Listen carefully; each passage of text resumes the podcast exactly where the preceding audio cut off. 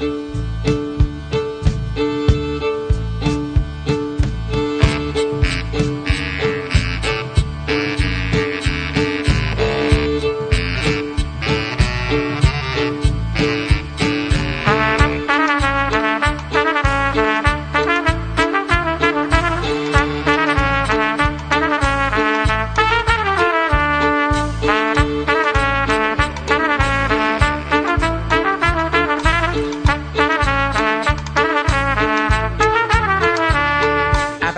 و یک روز پادکست شماره 98 حقیقت و مرد دانا مجموعه گفتگوهای پیرامون 80 سالگی تولد بهرام بیزایی این برنامه بهرام بیزایی به روایت حمید امجد بخش پایانی.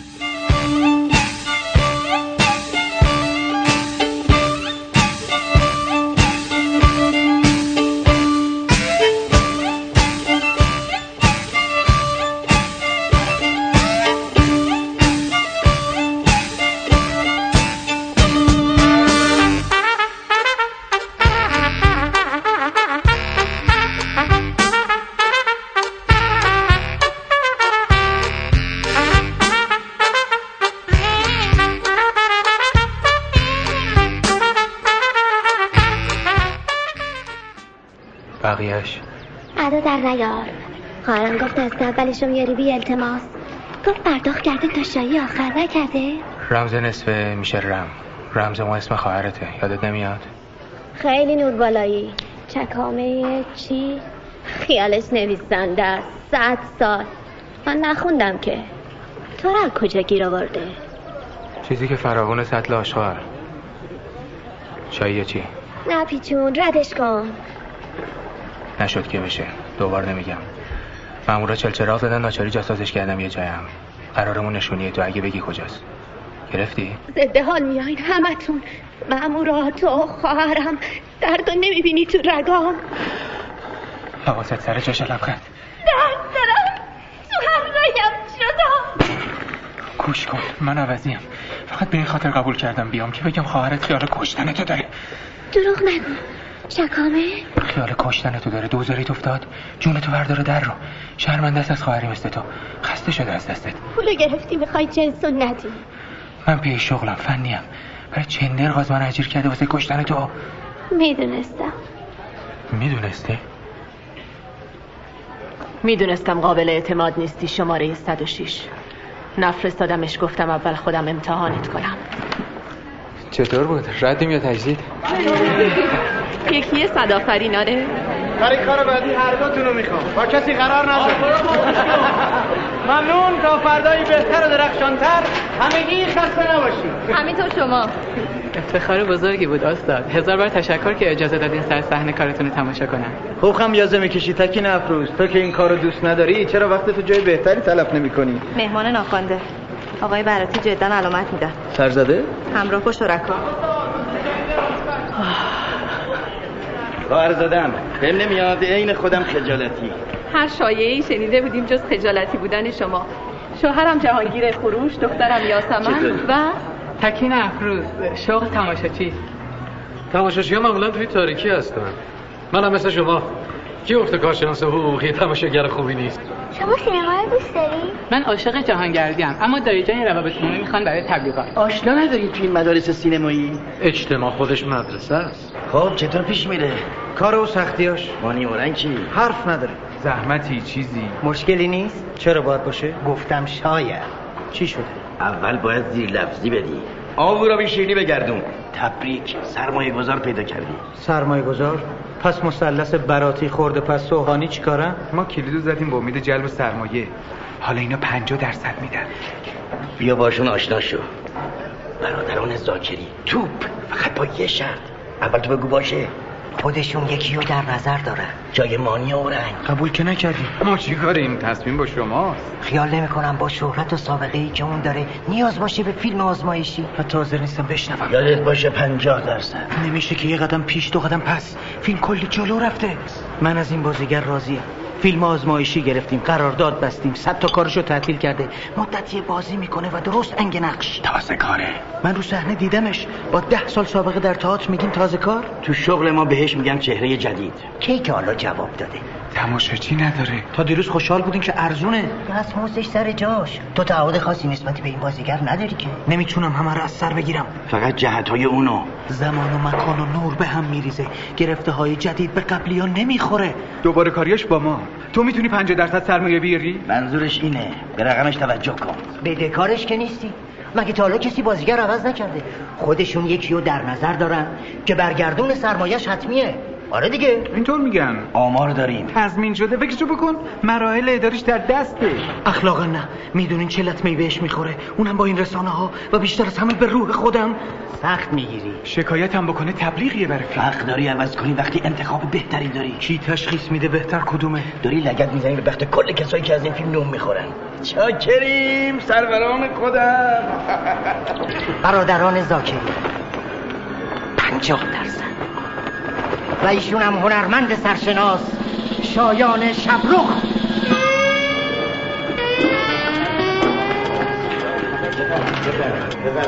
زاکری و زاکری با مسئولیت محدود. نیاز به معرفی نیست البته. امثال شاین شبرخ بدنه واقعی سینما هستن.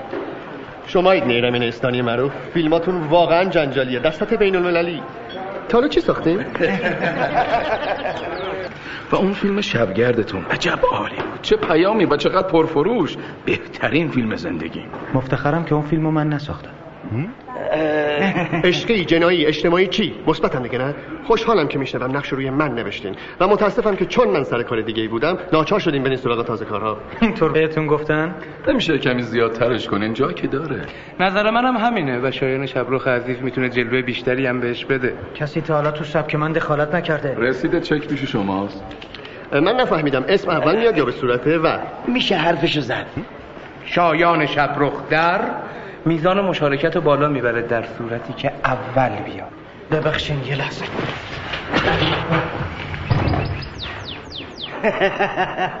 فهمیده چه سعادتی بهش رو کرده. می‌تونی قبول نکنی؟ نمی‌خوام کسی برای من فداکاری بکنه. شرط ادامه کار آره؟ جهان میگه می‌تونی شکایت کنی نه جهان. پیگیریش با من. شکایت یعنی خوابیدن کار. ضرر خودشون ما پولمونو می‌گیریم. داشت درست پیش می‌رفت. حداقل به شرط فیلم آزمایشی. من با احترام اومدم اجازه بدید با احترامم برم. کیفم کو؟ واسه امراد بیام. نه واقعا لزومی نداری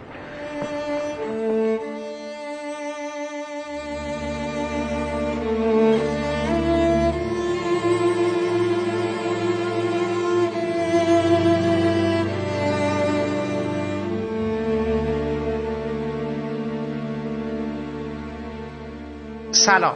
من حامد صرافی زاده هستم و خوشحالم که شما پادکست ابدیت و یک روز رو برای شنیدن انتخاب کردید. ما تا به امروز در چهار برنامه و در ادامه مجموعه پادکست هایی که درباره 80 سالگی تولد بهرام بیزایی برای شما تهیه و پخش کردیم شنونده صحبت های آقای حمید امجد بودیم. حمید امجد نویسنده، مترجم، پژوهشگر و کارگردان سینما و تئاتر در این چهار برنامه برای ما از نزدیک به چهار دهه همراهی و مشاهده و تجربه و پژوهش در آثار بهرام بیزایی حرف زدن. من در آخرین بخش از گفتگو با ایشون از او خواستم تا برای ما کمی درباره مقوله بازیگری و همچنین آرزوها و حسرتهاشون در مواجهه با آثار این هنرمند فرهیخته صحبت کنند. که از شما دعوت می‌کنم در ادامه شنونده نظرات ایشون درباره این موضوعات باشید.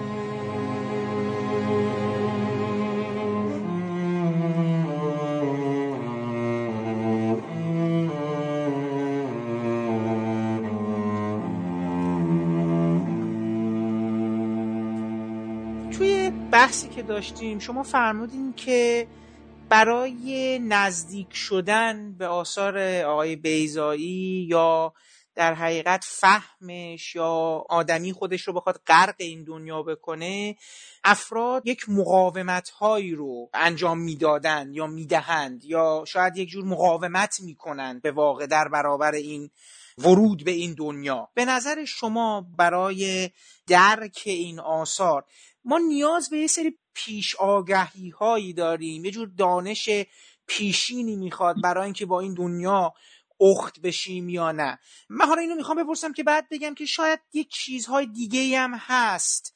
که موجب میشه بعضی افراد یا یه گروهی مقاومت کنن یا نتونن وارد این جهان بشن و دل بسپارن. ببینید اول چیزی که شما صحبتتون رو شروع کردین حرفی رو از من نقل کردین که من یادم نمیاد که اینو گفته باشم یا اینطوری گفته باشم یا اصلا اینطوری فکر کنم. نه فقط درباره آثار آقای بیزایی درباره هیچ اثر هنری دیگری هم من فکر نمی کنم مردم موظف باشن یه کارهایی رو دوست داشته باشن یا مثلا به قول شما غرق بشن درش همراه بشن باهاش.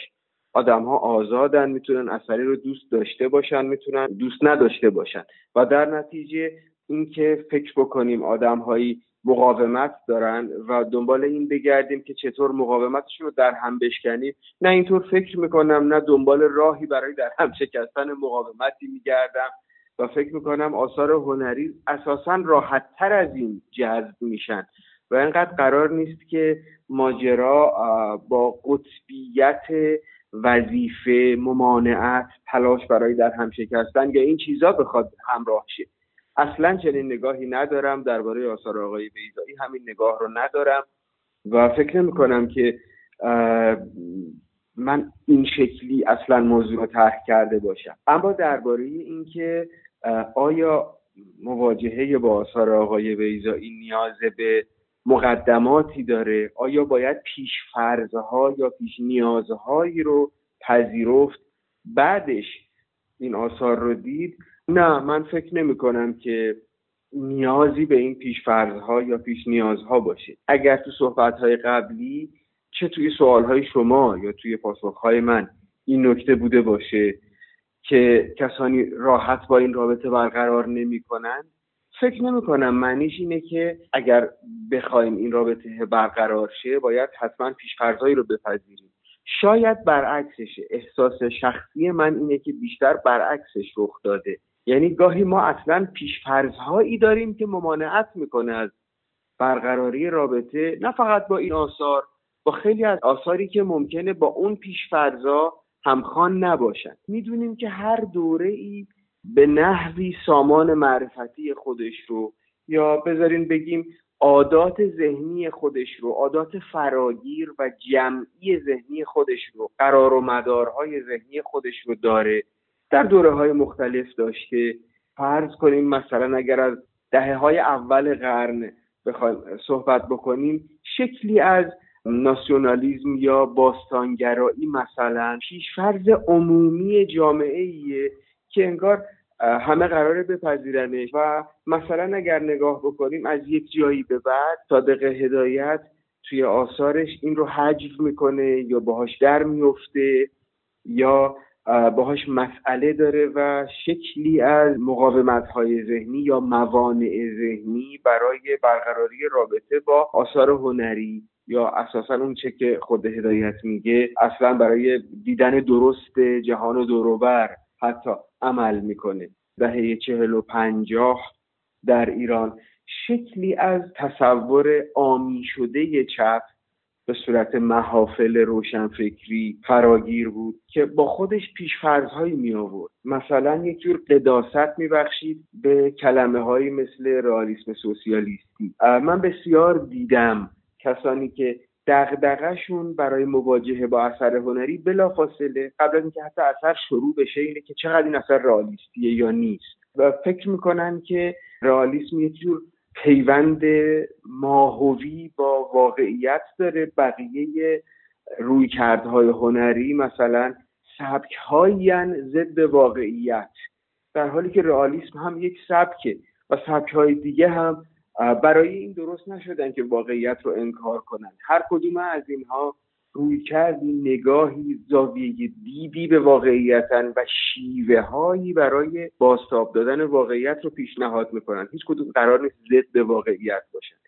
اما اون تصور آمی شده آمیانه از چپ که توی دهه چهل و پنجاه در سالهای آغاز کار آقای بیزایی مثلا فراگیر بود و نماینده های خاصی داشت که مثلا این روی کرد رو حتی رهبری می‌کردن مثل آقای آل احمد و حالا کسان دیگه توی رده های دیگه.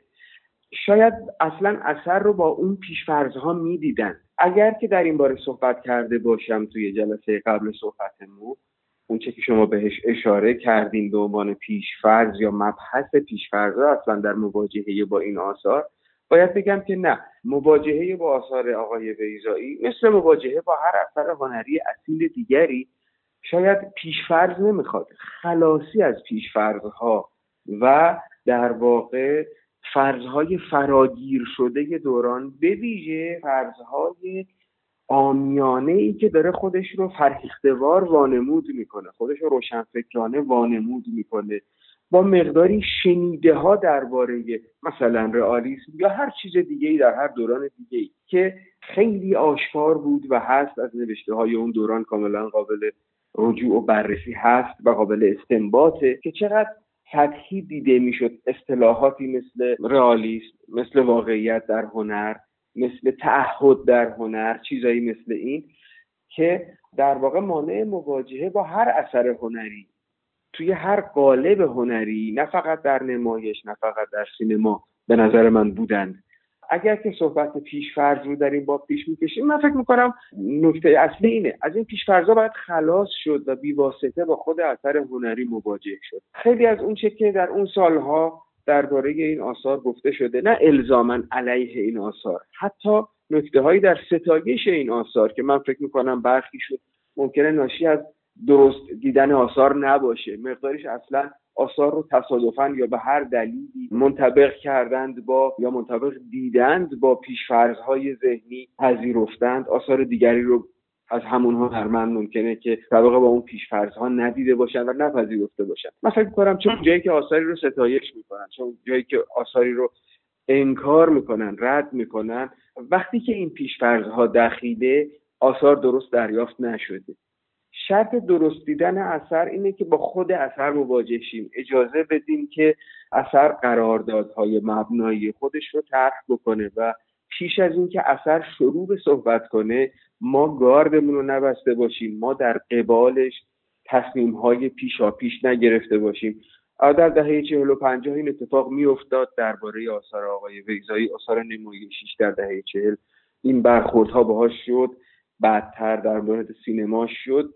و تا آخرین فیلمی که ایشون در ایران ساخت به نظرم پیش فرض ها اساسا مانع درست دیده شدن فیلم بود و فقط هم منحصر به آثار ایشون نیست. تا به امروز می‌بینم همچنان ما درگیر کلاف سردرگمی از ها هستیم که اساسا برخورده با اثر هنری رو به شکل بیواسطش عملا برامون ناممکن می‌کنه دشوار و هر روز دشوارتر می‌کنه. و نقطه عطف هایی هم داره که گاهی آثاری خیلی شدید آماج حملاتی میشن ناشی از پیشفرزها. یکیش مثلا فیلم وقتی همه خوابیم. خیلی فیلم های دیگر از هنرمندان دیگری هم آثار هنری دیگری هم تو حوزه های ادبیات موسیقی غیره غیره این اتفاق براشون افتاده. شاید درباره آثار آقای بیزایی در گستره چندین دهه‌ای که ایشون کار کردن خیلی زیاد رخ داده و علت رو باید اصلا در نگاه و رویکرد آقای بیزایی هم دید. اینکه ممکنه هنرمندانی خیلی با پیشفرزه هایی که به عنوان زمینه اجتماعی پیشا پیش شکل گرفتن فراگیر شدن کاری نداشته باشن.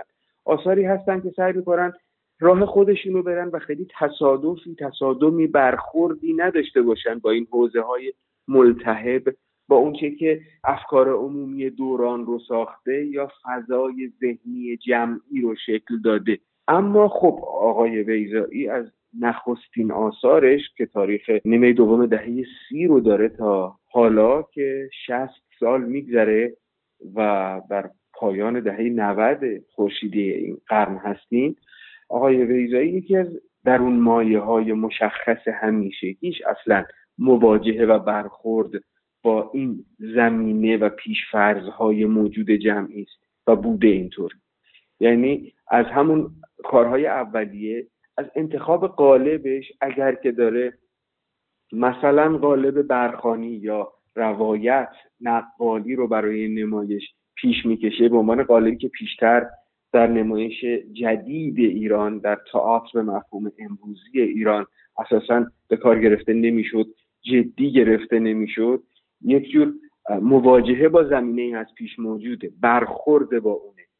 در مضمون هم همینطوره. یعنی از همون اولین آثار مثلا آرش رو در نظر بگیرید هم به لحاظ قالب هم به لحاظ مضمون داره با تئاتر زمانش و با روایت هایی که اون زمان از آرش وجود داره چه به لحاظ شکلی و چه به لحاظ مضمونی برخورد می‌کنه و اصلا از کنارشون از حاشیهشون سعی نمی‌کنه که به سلامت بگذره سر به عافیت بگذره و مصلحت جویانه با زمینه رایج فکری عمومی برخورد نکنه.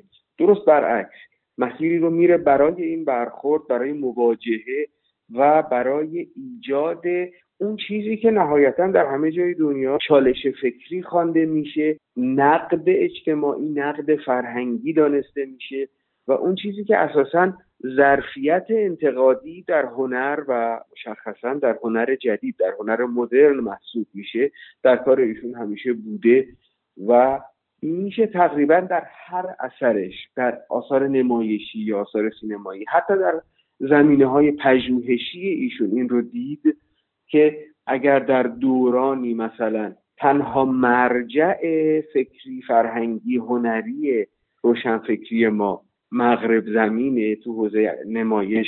نمایش غرب اینجا رو تسخیر کرده تو حوزه سینما. یک سره چشم به سینمای غرب داریم. یک باره ایشون روی کردی به هنر شرقی رو انتخاب می‌کنه. پژوهش رو حوزه مثلا نمایش ژاپن رو انتخاب می‌کنه.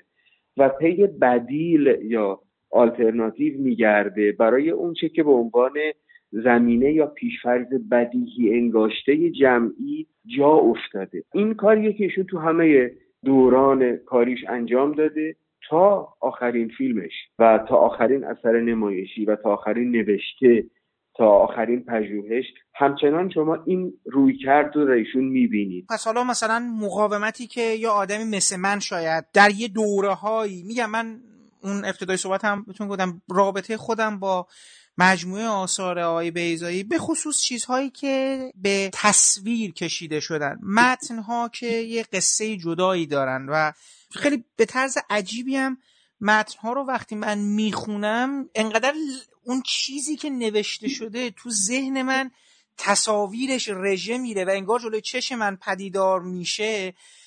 حتی اینو فکر کنم احساس می‌کنم از دنیای تصویری بیزایی گرفتم. یعنی چون فیلم های بیزایی رو دیدم حالا دوباره برمیگردم و متن رو می‌خونم می‌تونم تصور کنم این صحنه تو دستای بیزایی حتی قاب بندی چطوره. مس... یک مثالی که سالها قبل تو ذهنم بود بخش پایانی ایار تنها بود. تمام اون صحنه نبرد این تک نفره در حقیقت ایار و اون جماع می‌زنه به دل مغول و اینا. انقدر تو ذهن من این حس سینمایی اثر شکل گرفته بود اصلا داشتم انگار میدیدمش. حالا این برای خودم از نظر این قوت و احساس درون متن هاست که انقدر منو میخکوب می‌کرد و لحظهش رو می‌تونستم جلو چشم تصور کنم. انقدر برام روشن بود اون چیزی که بیزایی داشت مینوشت. اما حالا این چیزی که من احساس می‌کنم که می‌تونه بعضا آدمایی مثل من رو شاید پس بزنه.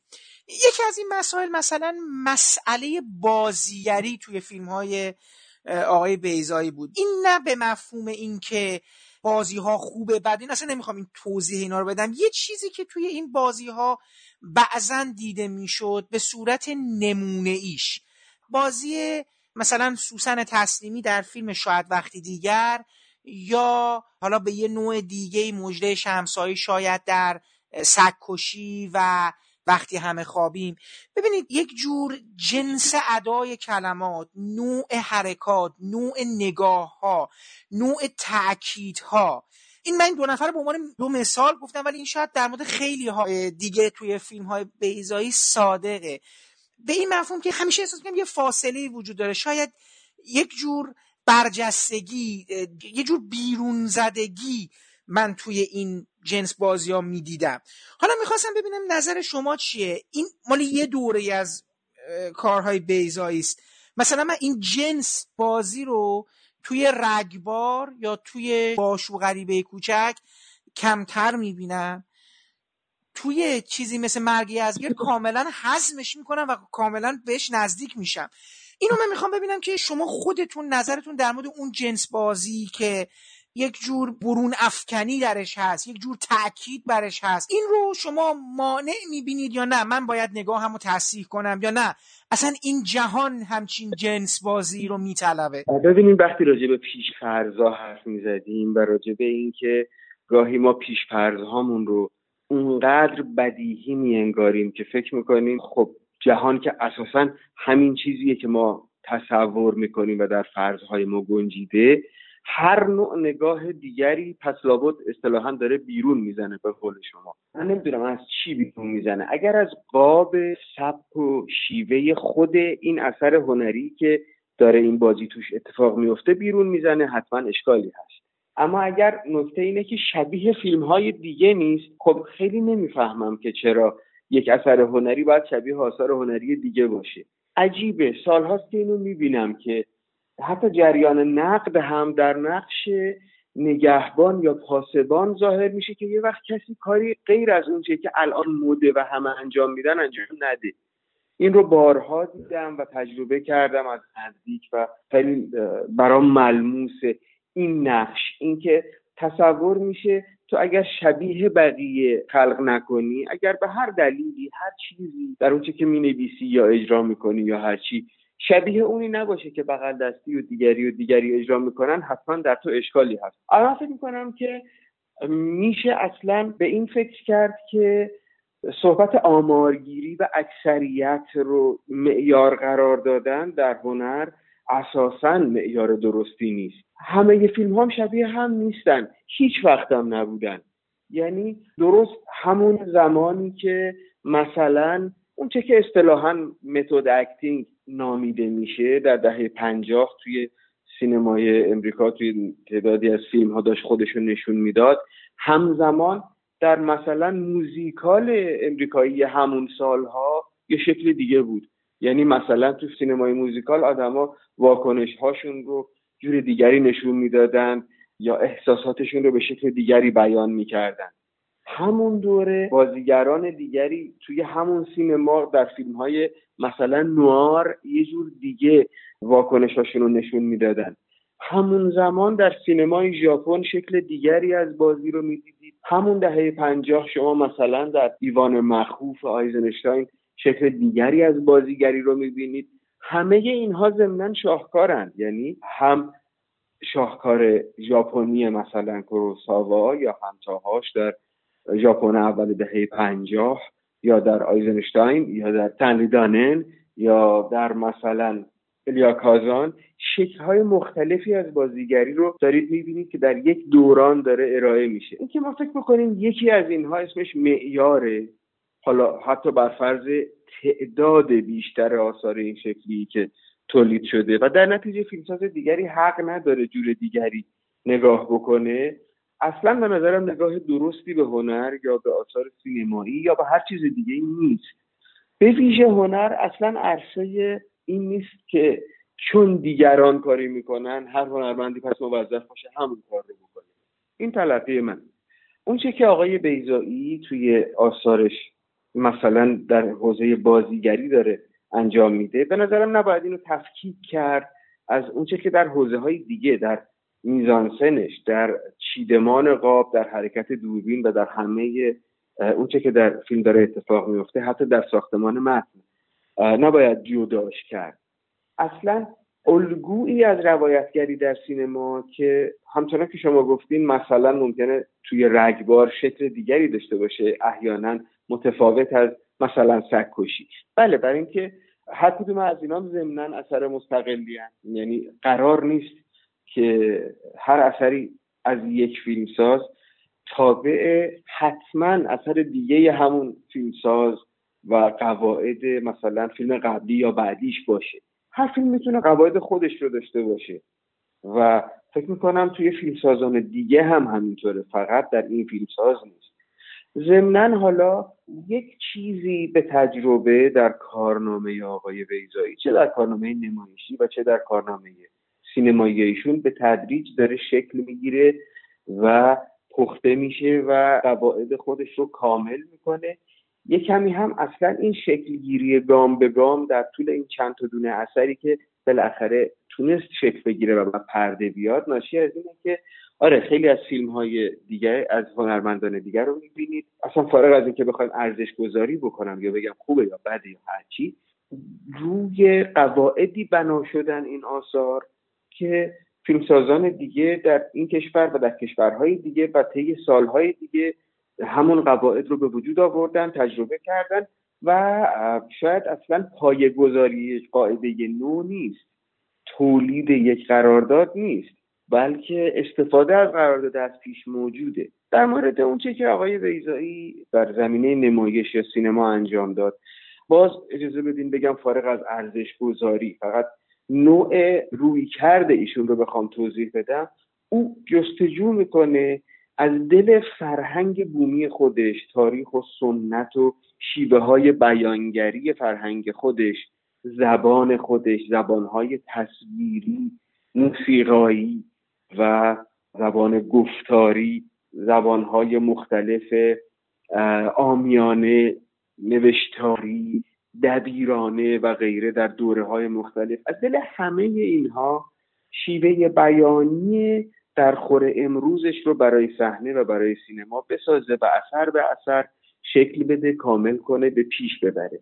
به عبارت دیگه در عین حال که با همه تاریخ هنر جهان قبل از خودش با شکسپیر با اورسون ویلز با هیچکاک با همه آثاری که دوست داره مورد آثار مورد علاقه مورد تحسینش داد و ستد داشته باشه و ازشون تاثیر پذیرفته و از همشون آموخته و از همه اینا استفاده کرده در این حال یک چیزهایی از فرهنگ خودی از شاهنامه از نقاشی ایرانی از نگارگری باستان اونچه که باقی مونده تا نمونه های متأخرتر. توی هر کدوم از این حوزه های فرهنگی شعر نوشتار روایت روایتگری آمیانه نقالی نمی‌دونم نمایش های آمیانه همه این چیزها از همه اینها دریافت کنه و شیوه بیانی خودش رو شکل بده پایه بذاره و به گوش کامل بکنه. چقدر بهش این فرصت داده شده چقدر اصلا چند فیلم تونسته بسازه که بتونه این اندیشه ها رو به آزمون عملی در بیاره. همه اینا توش مؤثره که چقدر تونسته باشه اینها شکل بگیره به عمل در بیاد به که در ذهن داشته ایشون تونسته باشه بر پرده همشون ما بده. اما نکتهش اینه که بله شیوه های از بازیگری توی این آثار به تدریج داره شکل می‌گیره. که اثر به اثر با کارهای قبلی ممکنه فرق بکنن. مثلا با رگبار که اولین فیلم بلنده فرق بکنه.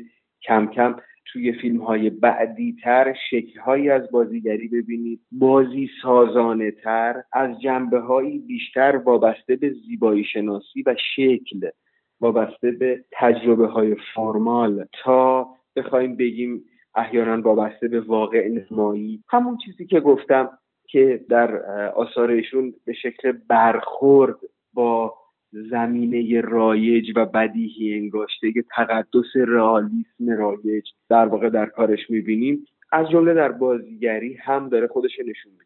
ایشون هیچ تعهد و علاقه ای به بازنمایی عینی واقعیت بیرون در اثر هنری نداره. یعنی فکر نمی‌کنه که اثر هنری اثر نمایشی یا سینمایی قرار تقلید دنیای بیرون باشه. شما می‌تونید دوست داشته باشین می‌تونید دوست نداشته باشین. بحث ارزش گذاری نمی‌کنم. دارم بحث این رو می‌کنم که یک انتخاب و سبک یک هنرمنده بر حسب زمینه های ذهنیش از همه تربیتش از آموختهاش از پیشینه و تاریخش و جستجوهاش در فرهنگش ریشه می‌گیره. چیزی که مثلا بازی واقع نما درش نمی بلکه بازی بیانگرانه میطلبه بازی که تو خیلی از آثار در ترکیب با میزانسن های متحرکش که توش هم بازیگر خیلی پرتحرک هم دوربین و همه اینها شما گاهی حتی شبیه کوروگرافی می‌بینید یک جور طراحی رقص انگار می‌بینید با پیچش های بازیگران در میزانسن چگونه از کنار هم عبور می‌کنن چگونه همه این ترکیب جمعی بازیگران به اضافه دوربین با هم در ترکیب های حرکتی دارن شرکت می‌کنن و چرخش ها و پیچش ها که گاهی یادآور حتی رقصه خواهم گفت که بله دقیقا همینطوره و او داره از انواع میزانسنهایی استفاده می‌کنه که برآمده از نقوش برجسته تصویرسازی ها بازمانده تصاویر کهن توی فرهنگ خودمون و بدیل های اونها در هر جای جهان به ویژه بدیل های شرقی که هم خونترن با این فرهنگ از رقص های آینی در معابد هند بگیرید از کاتاکالی و غیره تا نمایش ژاپنی. تا اصلا مهمتر از همه اینها شاید شیوه های بیانی توی نمایش های و تخت ایرانی توی نقالی ایرانی توی نقاشی نگارگری سنتی و غیره حالات بدنی که بیانگرن و در واقع شکلی از کنش و واکنش شکلی از رفتار حتی گفتار که بیانگرند و نه الزاما واقع نما یا شبیه اونچه که ممکنه خارج از اثر هنری و در روزمرگی رخ بده.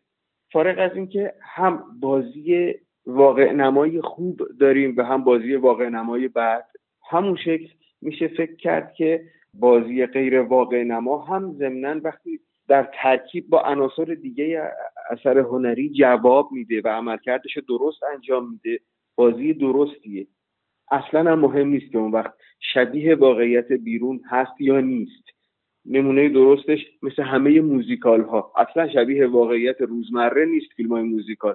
آدما وقتی می‌خوان احساسشون رو به دیگری بیان کنن حتی نه فقط میرقصن پشتک و وارو می‌زنن بالا و پایین میرن و هزار حرکت درستی می‌کنن که مطلقا در زندگی واقعی نه میشه انجام داد نه اگر می‌شد کسی این شکلی انجام می‌داد.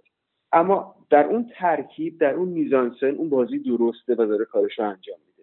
و فکر کنم آقای بیزایی داره همین کار رو می‌کنه اما با عناصر فرهنگ بومی خودش با شیوه های بیانگرایانه برآمده از فرهنگش همه اونچه که از حماسه از متون حماسی کهن مثل شاهنامه و غیره از افسانه ها از شیوه های بیانی نقالی و غیره متون سلحشوری قرون بعدی تا حتی حماسه های منصور یا منظوم اونچه که نقالان در چریکه ها می‌خونن.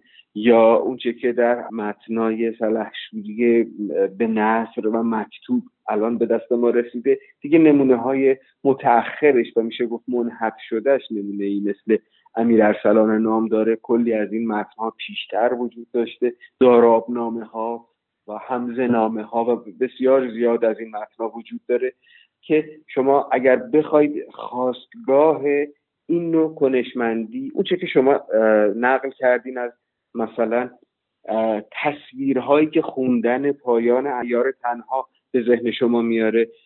می‌خوام بگم که این تصویری که شما از اون دریافت می‌کنین و به درستی محصول دقت و درست نوشته شدن اون فیلم نامه است که تصویرها رو این همه دقیق ضمنن تصویرهایی که امکان ساختنشون بر پرده مهیا نشد بر کاغذ انقدر دقیق آورده که ما می‌تونیم دریافت بکنیم. اما اونها هم ضمنا محصول آشنایی با این فرهنگن محصول آشنایی با ده ها و ده ها نمونه دارابنامه ها و همزنامه ها و متنای این چنینی هن.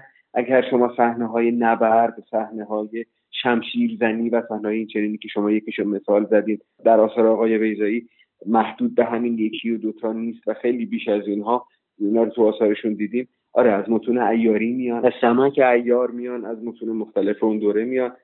و برایند و محصول یافته ها و آموخته ها از فرهنگ بسری فرهنگ روایی فرهنگ صوتی و موسیقایی فرهنگ زبانی و غیره پشت سر ایشونه میکوشه از همه اینها یک زبان بدن زبان حرکتی زبان رفتاری و زبان گویش و گفتار بسازه که در چارچوب اثر خودش درسته و قرار نیست با اثر دیگه یا با بیرون از اثر بسنجیم.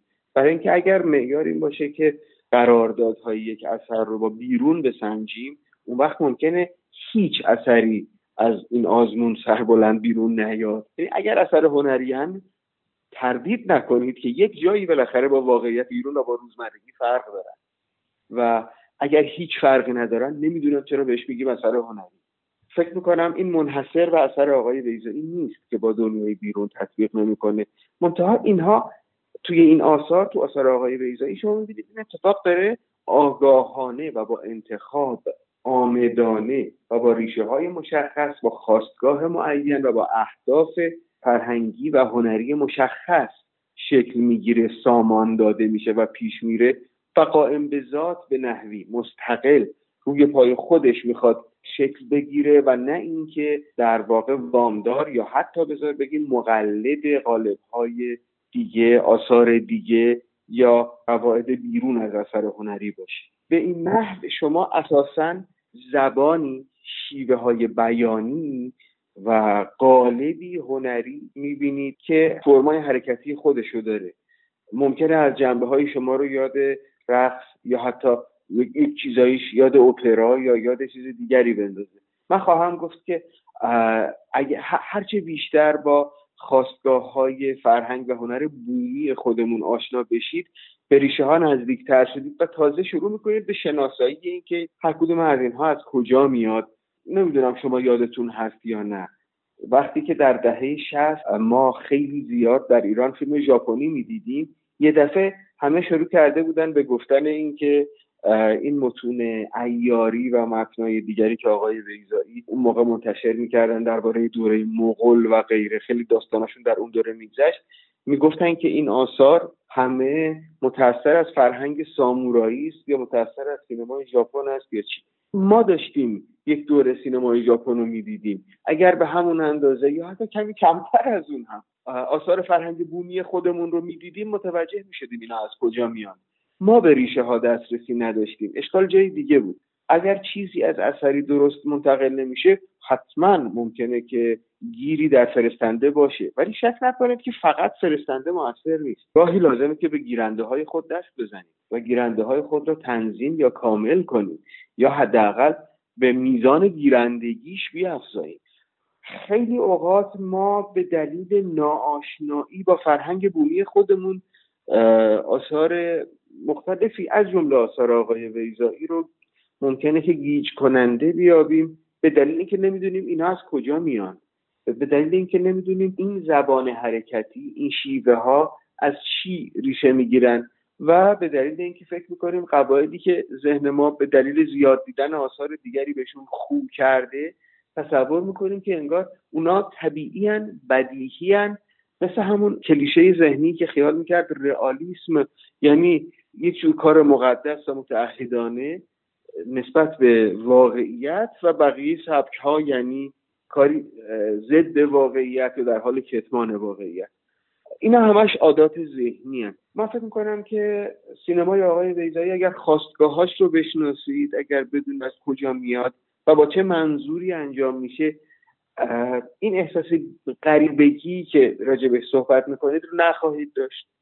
و از طرف دیگه یک مسئله رو به عنوان پیش فرض خوبه که از شرش خلاص بشید اون اینکه هر اثر هنری که می‌بینیم موظف شبیه عادتهای ما یا شبیه دور و زمانش و دوروبرش و زمینه موجود رایجش باشه. این چیزی که کاملا برای من روشن و قابل فهم و قابل تعمله و یعنی همینی که در حیات درستم هست به نظر من و این من شکی در این که شما میگی ندارم. مثلا یه مثالی که تو ذهن من میاد و من اینو دوباره بهش برخواهم گشت تو ادامه صحبتمون در مورد آخرین فیلم ایشون که شما اشاره کردید وقتی همه خوابیم.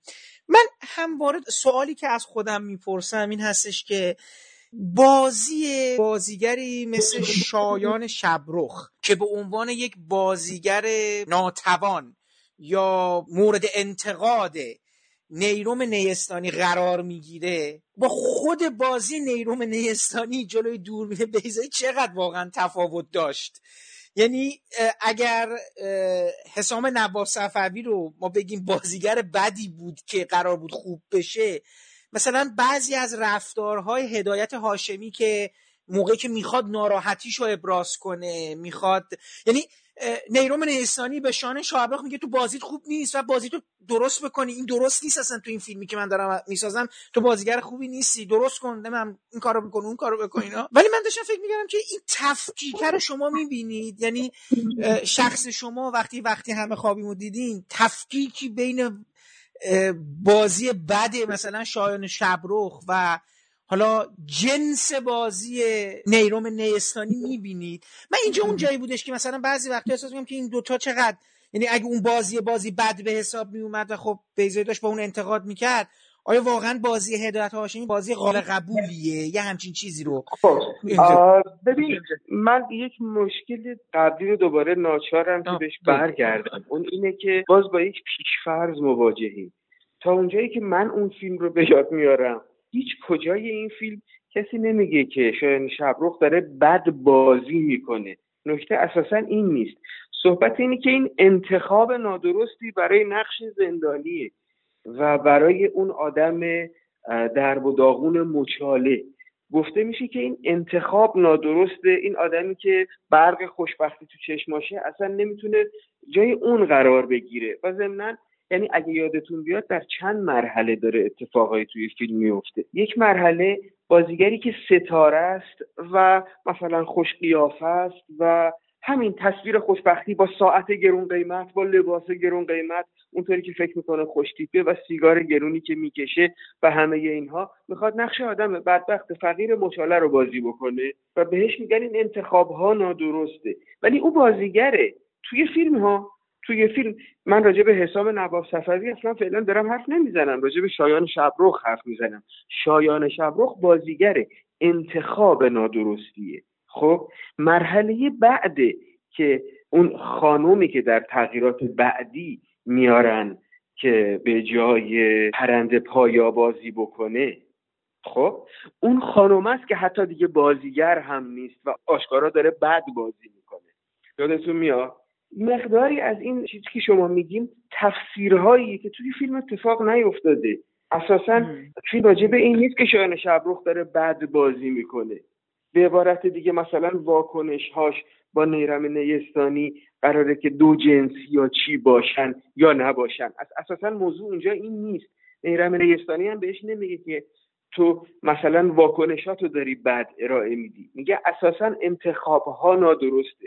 تو مال این نقش نیستی و چیزهایی که انتخاب می‌کنی مثل لباست مثل حالتت فیگورت ایستت سیگارت و غیره مال این آدم نیست. این اون چیزی نیست که شما الان تعریف کردین از فیلم. و من دارم راجع به همین پیشفرضها حرف می‌زنم. خب. میشه خود فیلم رو دید. پیشفرضها رو گذاشت کنار. بعد شما حق دارین فیلم رو دوست داشته باشین یا دوست نداشته باشین همه اینها در واقع قرار در آزادی کامل اتفاق بیفته.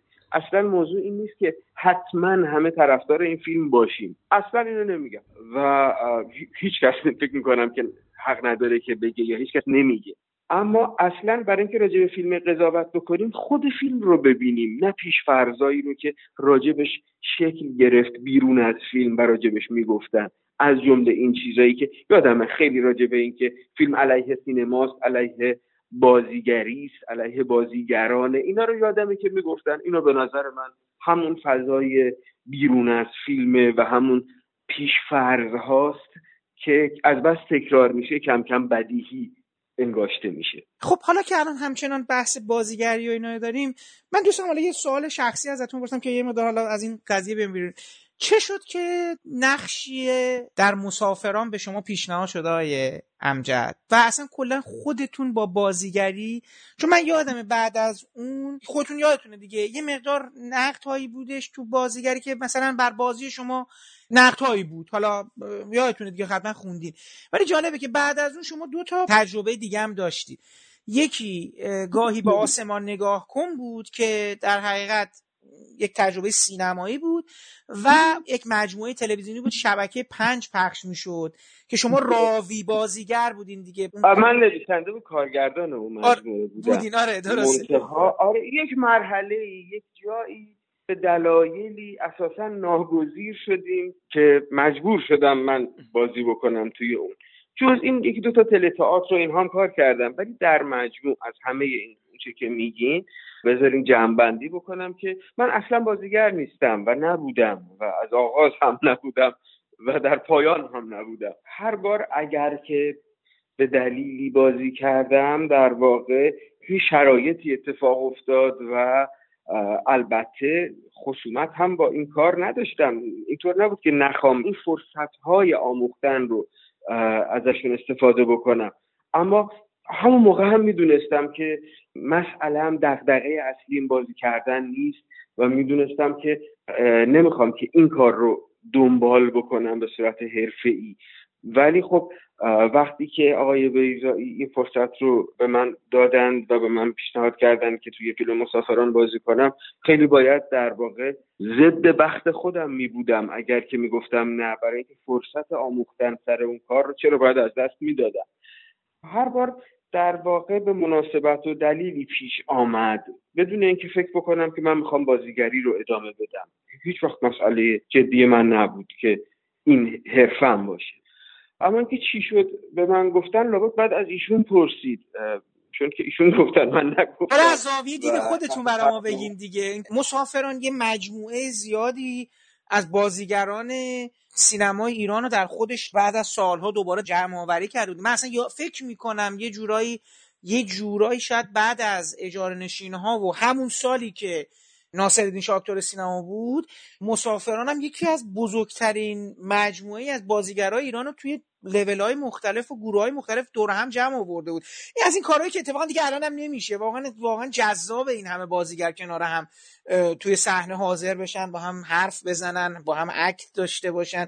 ولی خب حالا جالبه که این میان همون چی شد که شما تست دادید؟ دوست دارم بدونم مثلا پروسه ورود شما به مسافران و ادامش چگونه بود؟ چون اینم به یه بخشی از رابطه شما با بیزایی است. خب توی جلسه قبلیمون جلسه قبلی که با هم صحبت کردیم درباره شکل آشناییم با آقای بیزایی و گفتگوی مفصلی که راجع به آثار ایشون ظرف چندین جلسه طی مثلا سه ماه زمان با ایشون داشتیم پیشتر صحبت کردیم.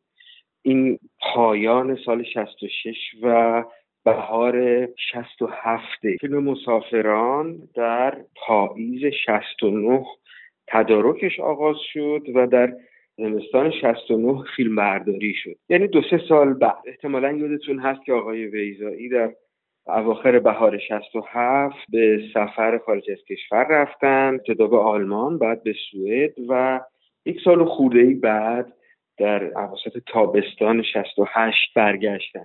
خب حالا با چند فکر و طرح و فیلمنامه تازه امیدوار بودن که بتونن کار بکنن. و در نیمه دوم سال 68 من یک تئاتر کارگردانی کرده بودم. شبیه آقای بیزایی اومدن اون نمایش رو ببینند و پشت صحنه به من گفتن تو لاغر شدی؟ گفتم خب لابود به خاطر دوندگی های این نمایشی که کار کردم. گفتم پس به دوندگیت ادامه بده. من یک فیلمنامه دارم نویسم این نقشی هم دارم برای تو نویسم و می‌خوام لاغر بمونی. در نتیجه این اولین چیزی بود که راجع به اون کار رو من گفتن و داشتن می نوشتن فیلمنامه رو. بعد در سال 69 وقتی تولید فیلم جدی شد و داشتن از مجموعه بازیگران تست می گرفتن به منم خبر دادن و منم یک روز رفتم و طبیعتا چون پیشینه بازیگری هم نداشتم خیلی بلد هم نبودم. حالا الان باید یعنی به عنوان تست چه کار کرد؟ ولی یه که متنی رو جلوی دوربینی آزمایشی گفتم و اینها و بعد ولی به نظر می رسید که شاید از پیش مثلا تصمیم رو گرفته بودن. حالا اونجا داشتن تست رو هم می‌دیدن. خوشبختانه تست خیلی نامی کننده گویا نبود و اینطوری شد که قرار شد که من توی اون فیلم باشم. همچنان که گفتم فکر هم نمی کردم که من بازیگرم یا قرار بازیگر باشم همچنان که هنوز این کار رو دنبال نکردم مثلا نبوده و کارهای دیگری می‌کنم. اما بخت بودن سر صحنه اون فیلم مهم سینمای ایران و آموختن هم از خود آقای بیزایی و هم به قول شما از گروه کثیر هنرمندانی که اونجا سر کار بودن فرصتی بود که به دست آوردم و خیلی خوشحالم و جزو اتفاقای خوب زندگیم بود همیشه. حالا یه مقدار از شیوه بیزایی برای ما میشه بگی. چون این دیگه چی تجربه نزدیک مستقیم خودتون بوده.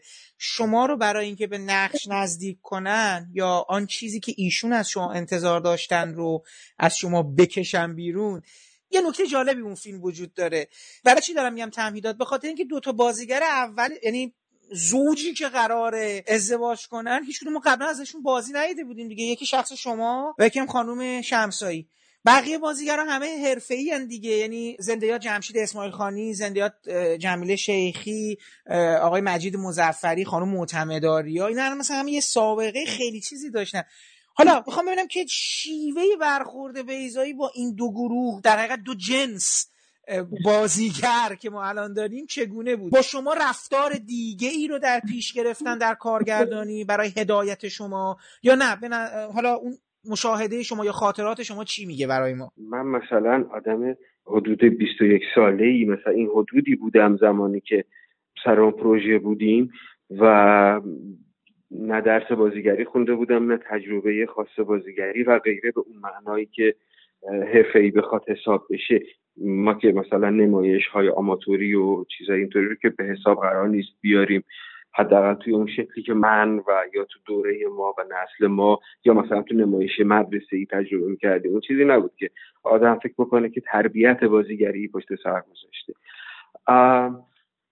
و ضمنا فکر می‌کنم خب این اقتضای خود موضوع بود. یعنی وقتی شما یک زوج جوان دارید اگر بخوای به سن نقش ها پایبند باشی زوج جوانترن بقیه لابد تجربه بیشتری دارن و مثلا از پیش شناخته شده ترن. اما معناش این نیست که الزاما به دو دسته کلیه با تجربه ها و بی تجربه ها تقسیم میشن. یه نکته مهم اینه که اون گروه کثیر بازیگران از تربیت های بازیگری مختلفی می اومدن و از انواع و اقسام تجربه های گوناگون که شبیه هم نبود و فکر بکنید مثلا زنده یاد جمیله شیخی از یک شیوه بازیگری از یک نوع تربیت بازیگری می آمد نزدیکترین آدم همخون ایشون پسرش آتیلا پسیانی هم که همونجا بازی می‌کرد اما از یک تربیت بازیگری دیگه در کارگاه نمایش در این حال که در دانشکده هنرهای زیبا می آمد که از نظر نوع تجربه بازیگری که پشت سر داشتند حتی این دوتا آدم این همه نزدیک به هم از نظر شیوه ها و آموخته ها و نوع نگاهشون به بازیگری شاید خیلی همسان نبودن. طبیعتا همه گروه بازیگران اگه یادتون بیاد از شادروان گرمسیری در اون اثر هست. یعنی از اون نسل و اون تربیت بازیگری و اون تجربه اون دوران تا شادروان اسماعیل خانی سرکار خانم معتمد آریا خانم شادروان روستا و دوستان دیگری که سر اون کار بودند آقای مزفری و غیره اینا از تجربه های مختلفی می آمدن. تا اونجا که من می‌فهمم و می‌دیدم یه مهم این بود که اینها با هم بتونن یک ترکیب یک هارمونی بسازن که هر کی ساز جداگانه خودش رو نزنه. نکته کلیدی این بود که این آدم ها با تجربه های این همه متنوع که حتی خب بی تجربگی جوانترها شکلی از این یا جایی از این طیف گسترده تجربه های مختلف رو می‌تونست پر بکنه شما فکر بکنید که مجموعه اینها باید می‌تونستن با همدیگه به هماهنگی برسن. و همدیگه رو بتونن کامل بکنن و هر کی جدای از دیگران ساز خودش رو نزنه. اتفاقی که دیدم توی نه فقط اون کار گاهی سر کارهای دیگری از آقای ویزایی چه نمایش برای صحنه و چه تجربه تصویری و فیلم هم دیدم یک نکته مهمی که آقای ویزایی اغلب روش تاکید می‌کنه پیراستن کار بازیگرانه از اون چی که مال این فیلم و مال این اثر نیست. یعنی یه نکته مهم اینه شبیه اونچه که با هم توی بخش قبلی صحبتمون من شما داشتیم می‌گفتیم راجع به اینکه برای رابطه برقرار کردن با این اثر که اهداف خاص خودش رو داره شیوه های خودش رو می‌خواد بنا بگذاره برای مواجهه با این بهتر اینه که اول از پیشفرزهای جورای دیگه نگاه کردن به موضوع خلاص بشیم. شکل بازیگری که ایشون در نظر داره و مطلقا قرار نیست شبیه روزمرگی باشه با من و من و مکس و قطع و اینها. مطلقا ایشون میونه ای نداشت توی هیچ کارش ندیدم که اینها رو داشته باشه و دوست نداره. اصلا همه اونچه که ممکنه به نحوی قراردادهایی رفتارهایی باشه که توهم واقعی بودن یا طبیعی بودن یا هر اصطلاح دیگری که براش رایجه. هر کاری که این معناها رو بخواد بده و خیلی زیاد هم رایجه توی نوعی از فیلم ها شکلی از بازی کردن که قرار واقع نما جلوه کنه یا واقعیت وانمود بشه یا شکلی از بازسازی که اما واقعی جا زده بشه. ایشون خب هیچ وقت علاقه به این نوع بازی نداشت. اصلا واقع نمایی مسئلهش نیست بلکه بیانگری انتخاب تک تک رفتارها و انتخاب تک رفتار به جای مقدار زیادی خورده رفتار به جای منمن به جای مکس های علکی به جای اسواتی قبل از جمله و بعد از جمله و وسط جمله یک صداهایی که اشخاصی نمی‌دونم سینه صاف می‌کنن چه می‌کنن چه می‌کنن که این بازی خیلی واقعی به نظر بیاد. همه اینها رو نمی‌خواست همه اینها رو حذف می‌کرد و همه هر جور پیش فرضی که از جنس خود اون فیلم نیست رو حذف می‌کرد. اصلی ترین چیزی که باعث می شد این هارمونی رو بین گروه کثیر بازیگران با تجربه ها و نوع تربیت های بازیگری مختلفشون ایجاد بکنه این پیراستن بود. از هر چیزی که از جنس این فیلم نیست از جنس بیانگری این اثر خاص نیست. بعضی تجربه داشتن با خودشون ممکن بود عادت های بازیگری بیارن. حالا من یا کسان دیگری که کمتر کار کردن یا مثل من اصلا تجربه اینو نداشتن لابد تجربه دیدن آثاری داشتن. طبیعتا باز خود اون می‌تونست دیدن فیلم های ایرانی یا خارجی یا هرچی با خودش مقداری عادت های ذهنی بیاره مقداری حرکات و حالاتی بیاره که باز به شکلی پیشفرز ذهنی ماست.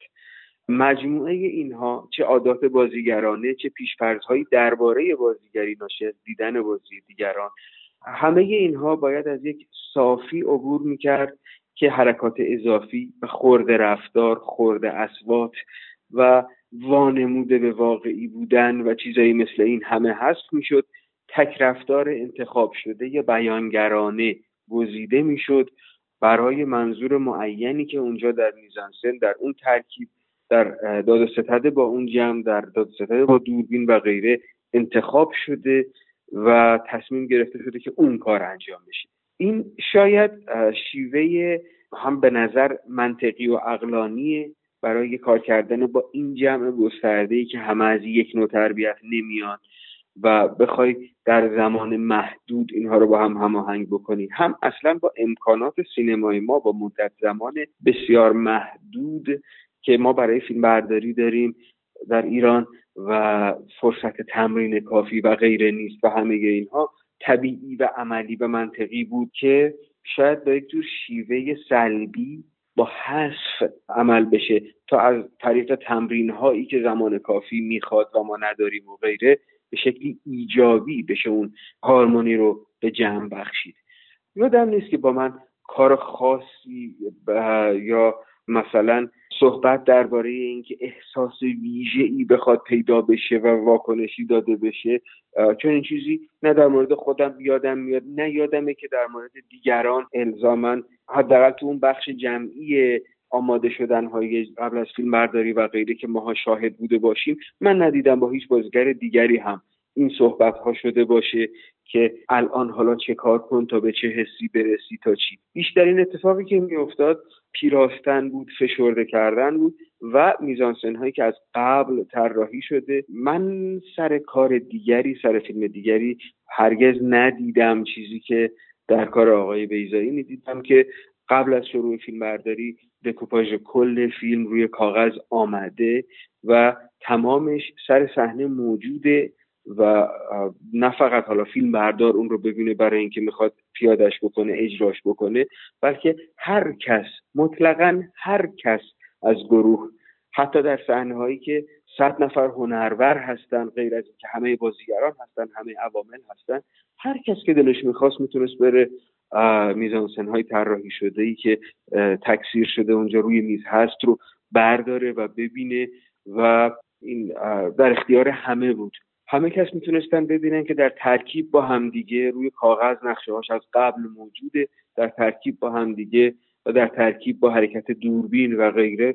قراره چه کارهایی انجام بدن از کجا تا کجا برن چه برخوردهایی داشته باشن. طبیعتا جملات از قبل باید حفظ می بودی عین جمله رو آقای ویزایی می‌خوان از بازیگر و نه چیز دیگه و نه بالا پایین کردنش یا مشابهش یا این چیزایی که میگن. خلاصش یعنی همش یعنی اینکه جمله رو می‌خوایم نگیم.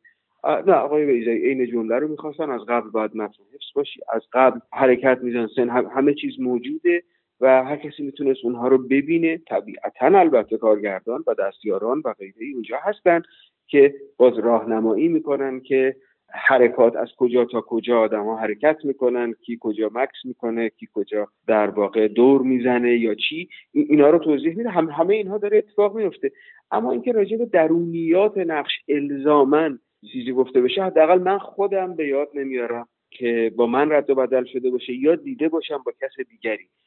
شاید همه نقش هم خب این نیاز رو و این اقتضا رو نداشت.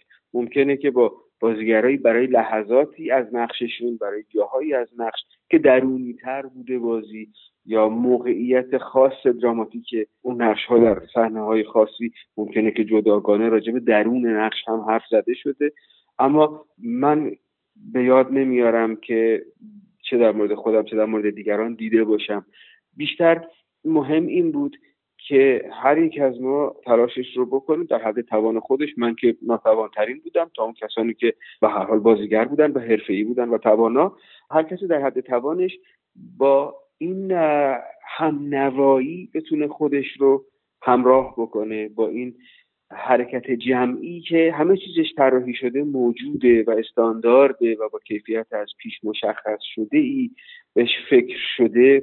چیزی که من تجربه کردم اون حضور در ترکیب بود. حالا در یک جهان خیالی با توجه به شناختی که شما از خود بیزایی به عنوان یه دوست و استاد و به عنوان کسی که روی مجموعه کارایشون یک اشراف کاملی پیدا کردید اصلا دنیای اون رو تقریبا در دست گرفتید تو ذهنتون؟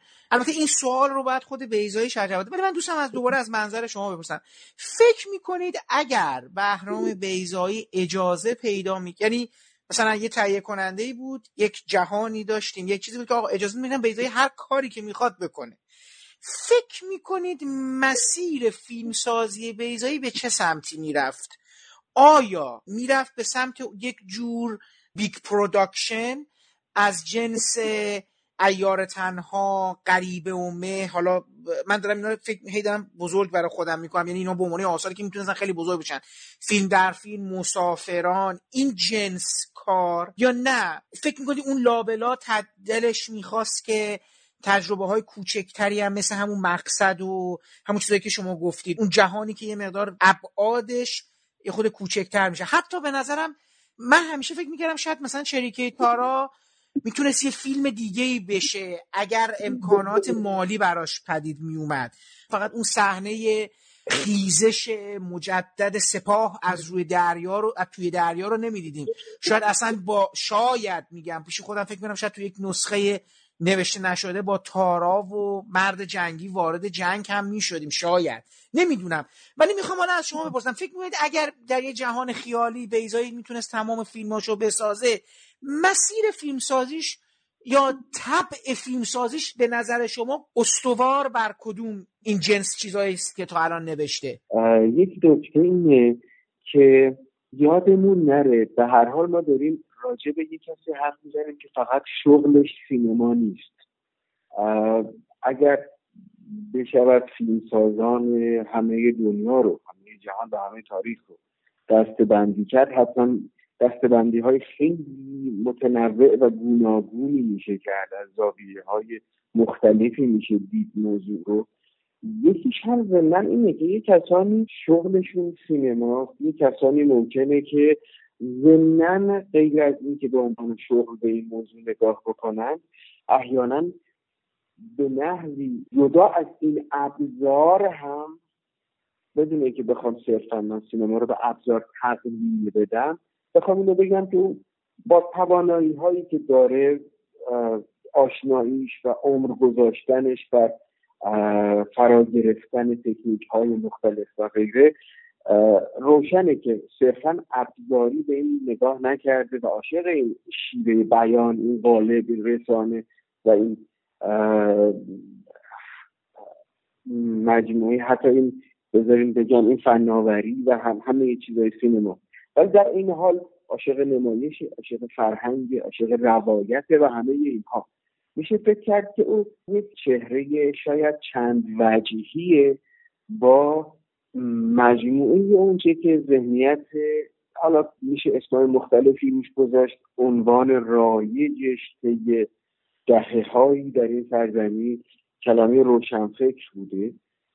میشه فکر کرد که او یک روشنفکر متفکره که در قالب های مختلفی مثل نمایش صحنه ای مثل کار پژوهشی و مثل تجربه کردن قالب های فرهنگی مختلف قالب های روایی گوناگون مایل به تداوم بخشیدن به یک جور خلاقیت فرهنگی تاریخیه که یک سنت رو تداوم ببخشه از جمله در نمایش از جمله در سینما برای خودش روی کردهای روشنفکرانه خاص خودش رو هم داره.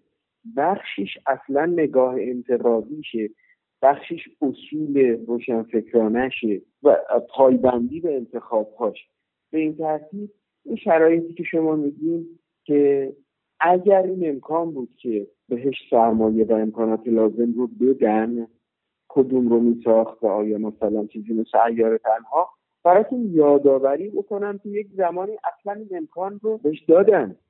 یعنی احتمالا شما گفتگوی با آقای منوچهر فرید رو که من دیدم دو سه جا گفتگو کردن از جمله در مجله صنعت سینما و یکی دو سایت سینمایی و غیره گفتگوهایی با آقای فرید کردن که ماجرای ساخته نشدن ایار تنها رو ایشون توضیح داده. راجع به اینکه چگونه شرایطش فراهم شد که تلویزیون با مشارکت تهیه کننده ای در سینما فیلم ایار تنها رو تولید بکنه. امکانش بود و قرارداد رو بستن با آقای بیزایی قرارداد اینکه فیلم رو تولید بکنه. قرار به کار کردن رو اما همون روزی که او برای بستن قرارداد رفته بود اصلا من با خود آقای فرید صحبت کردم. من تو همین مجموعه ای که داریم در مورد که گفتن یعنی اون روایت رو گفتن که اصلا قضیه یه بازیگر دیگه ای شده اصلا به آقای بیزایی گفتن نه. خب در واقع آره آقای بیزایی می‌تونه فیلمنامه ایار تنها رو که یک فیلمنامه درخشانه و فکر می‌کنم خودشون هم خیلی دوست داشت که این رو بسازه این امکان بهش داده شد که با امکانات کامل اینو بسازه. ولی با سوپر استار سینمایی که مورد حمایت بود و در واقع اون سرمایه تولید رو می‌دادن به شرط اینکه فقط با این سوپر استار کار بکنه. که خیلی فیلمسازا آرزو داشتن با اون سوپر استار کار بکنن. در اختیارشون قرار نمی‌گرفت. و آقای بیزایی پای این ایستاد که نه من سوپر استار نمی‌خوام و این نقش رو منوچهر فرید قراره بازی کنه. و فیلم به این دلیل ساخته نشد. و فکر این یک انتخاب آگاهانه است این یک روی کرده روشن فکرانه است و من خیلی متاسفم که نشد. خیلی آرزو داشتم که اون فیلم رو ببینم. ولی فکر می‌کنم که وقتی مجموعه اینها رو در نظر بگیریم و مجموعه این سازش هایی که در هر دورانی اون می‌تونست بکنه برای اینکه فیلمهاشو ساخته باشه کاراشو کرده باشه. آثاری که ما دلمون می‌خواست ببینیم تولید کرده باشه. اما اگه این سازش ها رو می‌کرد آیا هنوز بهرام بیزایی بود؟ من شک دارم.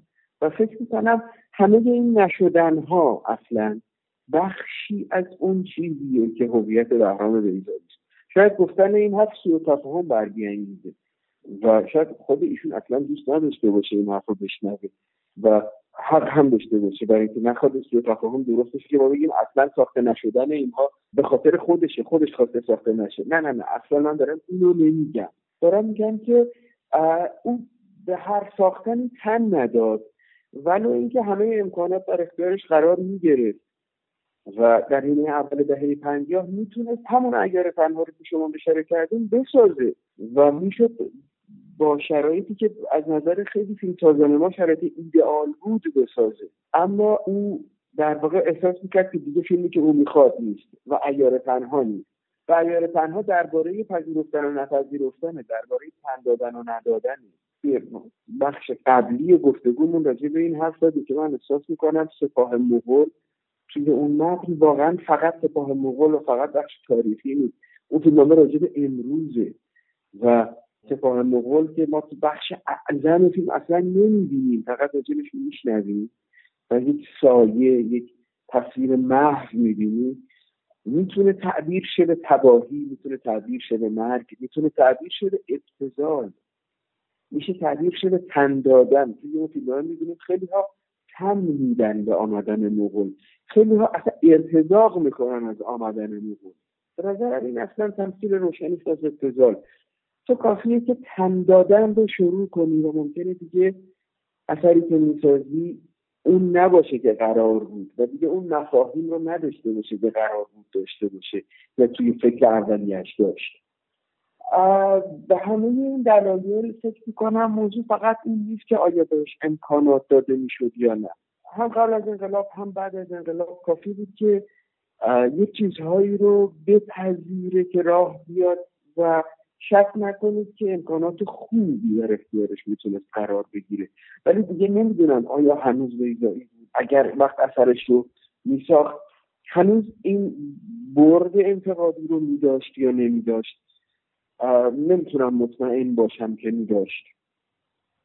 و حتی شاید می‌تونم مطمئن باشم که دیگه این نبود. ولی حالا شما میگیم فرض کنیم و خیال کنیم در یک عالم ذهنی که این کارها در اختیارش قرار می‌گرفت اون وقت می‌دونم که آثاری رو خیلی دوست میداشت. البته هر آنچه که نوشته برای تولید و برای اجرا نوشته.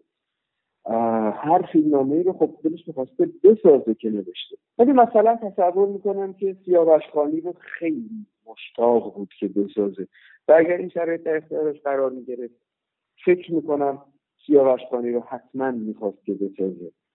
فکر می‌کنم دیواچه نوین شاهنامه جز آرزوهاش بود که بسازه.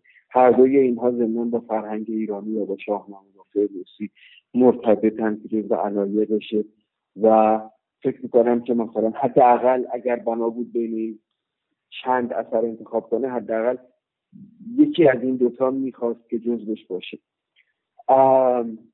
شاید خیلی آثار دیگه. مطمئنا آثاری معاصر هم کمدی میساخت هم جدی میساخت هم تاریخی هم معاصر اگر همه این شرایط در اختیار می بود اما شک ندارم. او همچنان قرار بود و می‌خواست که بهرام بیزایی روشنفکر باشه و همچنان روی کرده انتقادی شو داشته باشه.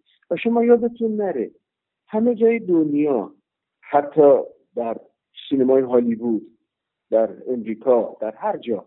وقتی که با دروبر با روی کرده انتقادی مواجه شی امکانات آسان به دستت نمیاد سرمایه آسان به دستت نمیاد این سرگذشتیه که بر اورسون ولز گذشت و هر هنرمند منتقد در هر جای جهان گذشت و بله همچنان که در مورد ول دچار این افسوس هستیم که ای کاش این شرایط در اختیارش قرار می‌گرفت.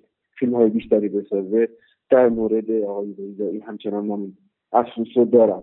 خیلی از این فیلم ها رو آرزوش می داشتم که فیلمش رو ببینم. و ای کاش که می‌شد همونطور که شما گفتیم این شرایط فراهم می‌شد. فکر می‌کنم به هر حال اصلا نمیشه از این شرایط واقعی غافل شد که وقتی فیلمساز ده سال یک بار امکان فیلم ساختن پیدا بکنه اساسا لحن فیلمهاش تراکم فیلمهاش شکلی از انقباز توی فضای فیلمهاش ایجاد میشه و وقتی این شرایط نمی بود اون امکان رو داشت که هر سال نه هر دو سال یک بار فیلم بسازه مطمئنا تنوع بیشتری توی لحنها توی گویی ها و توی فضاها و قصه های فیلم های ایشون هم می‌دیدیم. فکر کنم شاید بیش از هر فیلم ساز دیگر و هر فیلم نویس دیگر ایرانی ایشون فیلمنامه نوشته شده داره. تعداد فیلمنامه هایی که حالا خیلی هاشم منتشر نشده فیلم هایی که ایشون نوشته واقعا کم نیست و این حجم فیلمنامه ضمنا فقط موضوعی نیست که کمیتشون زیاده تنوع موضوعی تنوع فضا تنوع زبان و تنوع تجربه ها و شیوه های بیانی دارن. یعنی خودشون رو تکرار نمی‌کنن عینا شبیه همدیگه نیستن. هرچند که تداوم همدیگه می‌تونن باشن و تعدادی از این آثار قابل دسته بندی به شکل پیشبرد تجربه هایی که تو آثاری شکل گرفته تو آثار بعدی ادامه پیدا می‌کنه. میشه اینجوری دسته بندی کرد ولی به حال تنوع بی‌نظیری دارن و مطمئنم که اگر امکان ساخت شرایط ساخت براش فراهم می بود بی تردید این تنوع توی کارنامه این فیلم های ساخته شده ایشون به مراتب بیشتر خودشون نشون میده حالا من اگه به خودم بودای امجد. یعنی تو همون جهان خیالی اگه یه آدمی بودم که بسیار آدم پولداری بودم و بسیار علاقه داشتم به فرهنگ و می‌تونستم تهیه کننده بشم و بدون اینکه تو کار یه شخصی مثل آقای بیزایی دخالت کنم من اگه خیلی پول داشتم دوست داشتم تمام فیلمنامه ها و نمایشنامه ها چون مثلا جالبه دیگه فتنامه کلاتم یه نمایشنامه که خیلی سینمایی یعنی انقدر ابعاد به نظرم کار بزرگه که می‌تونه تبدیل به یه فیلم سینمایی هم بشه کاملا. که حالا کما که خیلی میگن که بعضی از کارهای نمایشی های بیزایی شبیه کارهای سینماست یعنی فیلم های سینمایی. حالا همون بحثی که همیشه می‌گفتن فیلم های سینماییش هم شبیه نمایش و این حالا دیگه اون وارد اون بحث نمیشه. ولی من اگه واقعا اگه می‌تونستم دوست داشتم تمام اون فیلمنامه که در مورد دوران مغول و تمام اون فیلمنامه ها و نمایشنامه هایی که ارتباط داشتن چه بزرگ چه کوچک به شاهنامه. و اون اسطوره ها ایشون یه دونه چیز دارن دیگه یه دونه گیلگمش دارن درسته؟ یه دونه فیلمنامه بله. گیلگمش هم دارن. بعد بله فیلمنامه به نام گیلگمش. بله. و تمام اون چیزهایی که حتی داستان باور نکردنی هم فکر می‌کنم که توی یعنی بستری تاریخی و سفر زمان داشت. اونجوری شما فرمودید من که نخوندم. خانم لایچی هم خیلی تعریف می‌کردن. حالا آرزو داریم یه روز اینا دستمون برسه یا چاپ بشن. من اگه بودم اینا رو همه رو یعنی مثلا اگه صدا سیمایی دست من بود می‌گفتم اینا رو برای هر کدومشون.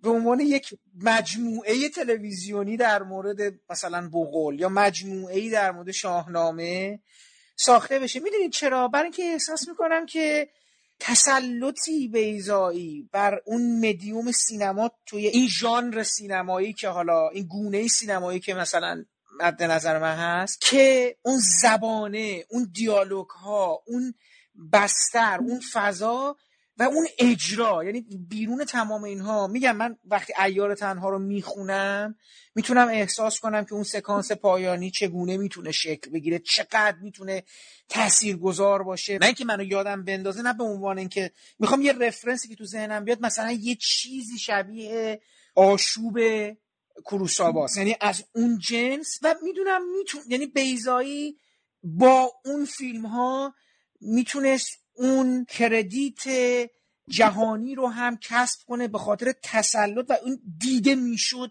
به طرز غریب و مهیبی.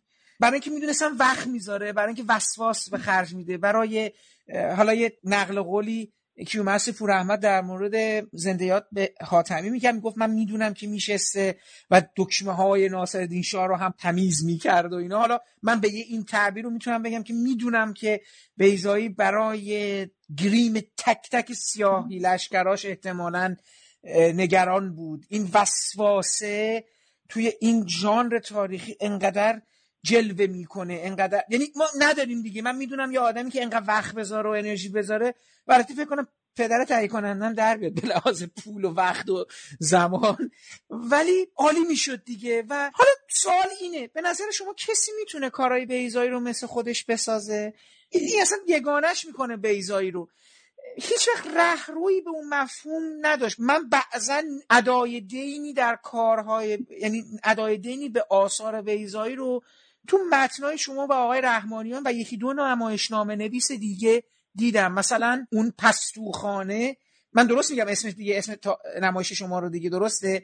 یا بله. شب سیزدهم بود. این بازی در بازیه این ماسک عوض کردنه این آدمایی که قالب عوض کردن بازیگرا رو یا اصلا کلا متنایی که شما بازی های کلامی اصلا فضا رو احساس می‌کردم که داره از یه جایی میاد که یه ارتباطی داره یه حسی داره یه ارتباطی با دنیای بیزایی داره برقرار می‌کنه. حتی مهر و آینه ها رو می‌خوام بگم. به نظر شما اصلا بیزایی رهروی داره؟ آیا فکر می‌کنید می‌تونه کسی از پس اجرای اینها بر بیاد یا نه؟ اینها خود بیزایی فقط می‌تونست بسازتشون و به روی صحنه ببرتشون. خب جواب این سوال اصلا سهل و برای اینکه رهرو اگر به معنی شاگرد باشه شاگردان زیادی به هر حال وجود دارن و کسانی که کنار ایشون کار کردن و تجربه اندوختن و شاخصترینشون واروز کریم مسیحی که بارها اصلا مطرح بود که فیلمنامه های از آقای ویزایی رو بسازه. چند باری صحبت ساخته شدن تاریخ سری سلطان در آبستون نوشته آقای ویزایی به کارگردانی آقای کریم مسیحی مطرح بود و من فکر می‌کنم که به, این معنا شاگردانی داره آقای بیزایی وجود دارن کسانی و دارن تحت تاثیر آموزه ها تحت تاثیر اونچه که ازشون یاد گرفتن کار می‌کنن و تولید می‌کنن. اما به یک معنا خب شاید سکه ای که آقای بیزایی توی حوزه فرهنگ نمایشی ما زدن به معنای خاص که فرق داره با مجموعه کسان دیگری که کار نمایشی در این کشور کردن از قبل از زمان مشروطیت و الهام. نمایش به مفهوم غربی تولید کردن نمایش مفهوم جدید نوشتن و اجرا کردن تا به امروز و نسلهای بعدی و بعدتر کسان زیادی کارهایی کردن اما اینکه کسی چیزی رو پایه بگذاره که مرتبط با فرهنگ بومی ایرانیه. کسی که به شکل آشکارا متمایز از قالب های تئاتر غربی یا نمایشگری غربی. بذاریم بگم درام غربی که عنصر مشترک بین تئاتر سینما باشه هر دو رو در بر بگیره من فکر می‌کنم خب جز آقای بیزایی کسی توی این سطح در این کار در واقع جایگاه نداره. جایگاه مؤسس در شکل دادن به قالب های نمایشی که ریشه و خواستگاه و سنت بومی رو دارن در خودشون مرتبطن با اون سنت. در عین حال امروزی مدرن به یک معنا و پاسخگوی نیاز معاصر باشن. فکر می‌کنم یعنی با ریشه های ایرانی در عین حال متجدد و امروزی پای گزارش آقای بیزایی بوده. شاید نقشی کلیدی و تاریخی به نحوی آنچنان که خب پیش از شکسپیر هم و در زمان شکسپیر و پس از او هم کسانی درام در انگلستان و در زبان انگلیسی داشتن. ولی عملا به نظر نمی‌رسه که چیزی بتونه از نقش شکسپیر در درام انگلیسی کم کنه یا حتی بتونه با او رقابت بکنه و جایگاه اون رو بتونه حتی کسی شبیهش عمل بکنه کسی نزدیک بشه به من تصور نمی کنم کسی بتونه آنچه را که آقای بیزایی کرده تکرار بکنه ممکنه کارهای دیگری خیلی ها بکنن و ممانعتی نیست و چه خوب هر کس هر کاری که می‌تونه بکنه. اصلا بحث این نیست. بحث این نیست که کوشش های دیگران اصلا نادیده گرفته میشه در نوع کاری که آقای بیزایی می‌کنه فکر می‌کنم که اونقدر آخه توانایی های فنی در کنار روی کرده انتقادی در کنار جنبه های مضمونی و فکری به هم آمیخته است که در میان شاگردان ممکنه این جنبه های فنی رو در یکی برجسته تر ببینی حوزه های فکری در یکی کمتر یا بیشتر ببینی. این درآمیختگی که هم از حیث بگیم مثلا برای ساختن یکی از اون فیلم نامه ها به قالب فیلم هم از حیث جنبه های فنی هم از حیث جنبه های معنایی بخواد همان رو انجام بده که خود آقای ریزایی می‌تونست انجام بده. مثلا ساختن یک ایار تنها یا سیاوشخانی فکر می‌کنم از کس دیگری آنچنان بر بیاد که از خود آقای ریزایی بر و من برای پایان گفتگو می‌خواستم یک سوالی هم ازتون بپرسم کلا.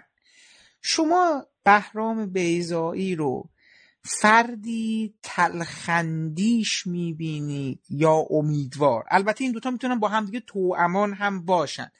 ولی می‌خوام ببینم که احساس می‌کنید با خوندن متنها با دیدن آثار او نگاه بیزایی به آینده ما و وقتی میگم ما یعنی سرزمینمونه. نه محدود در مرزهایش و نه محدود به اکنون بلکه مفهومی وسیعتر رو ما در نظر بگیریم. بیزایی رو چگونه دیدید های امجد؟ قطعا نگران هست. اینو من اینو می‌تونم بفهمم. بیزایی ما رو الان چگونه می‌بینه؟ کجاییم براش؟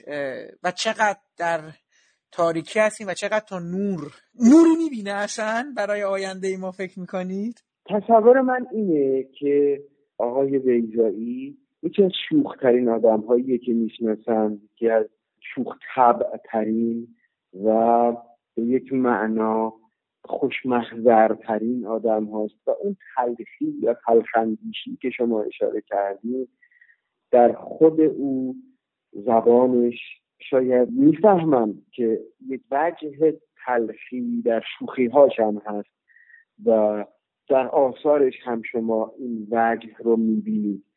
اما این نیست که کسی انتخاب بکنه. حداقل در مورد ایشون می‌تونم بگم که انتخاب بکنه که تلخ باشه یا این تلخی صورتکی باشه یا مثلا پوزی باشه که اتخاذ کرده باشه.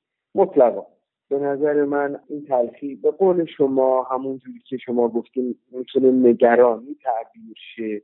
و چیزی که من می‌تونم تعبیر کنم من بهش میگم وجه انتقادی در آثار او.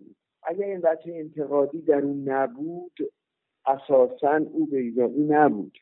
به همین دلیل اگر که این آثار رو دوست دارم ضمنا تلخی هاش رو هم دوست دارم. این تلخی بین دهنده است برحضر دارنده است و نقد کننده است. در این حال یک نکته خیلی مهمه.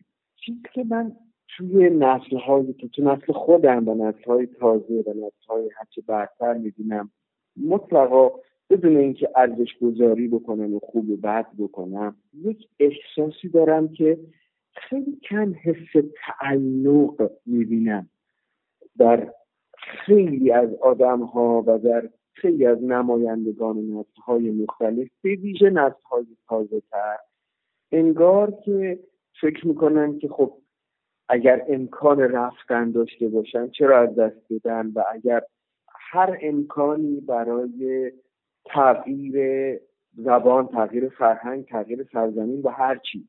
توی خیلی از آدم های های تازه تر اینو زیاد می‌بینم. و حالا اگر این شکل افراتیش باشه شکل دیگه اینه که خب ممکنه الزاما کسانی هم به رفتن خیلی فکر نکنن یا شرایط و امکانش نداشته باشن یا هر چی. ولی موضوع اینه که برای این سرزمین دارن چه کار می‌کنن؟ چی می‌سازن؟ محکوم نمی‌کنن هیچ کس رو. فکر می‌کنم خیلی ها امیدی ندارن. آینده ای متصور نیستن. ممکنه که بگن هستیم. ممکنه که در حرف خیلی حرف های قشنگ درباره سرزمین و آینده و همه حرفهایی که همه دوست داریم همیشه بشنویم بزنن. اما در عمل انگاری چیزی یک جایی ته قلب داره کارش رو انجام نمیده. اون حس تعلقه در درون انگار خیلی نیرومند نیست و به همین دلیل با این امید باختگی کاری هم برای این سرزمین برای این فرهنگ برای این زبان نمی‌بینیم که بکنن.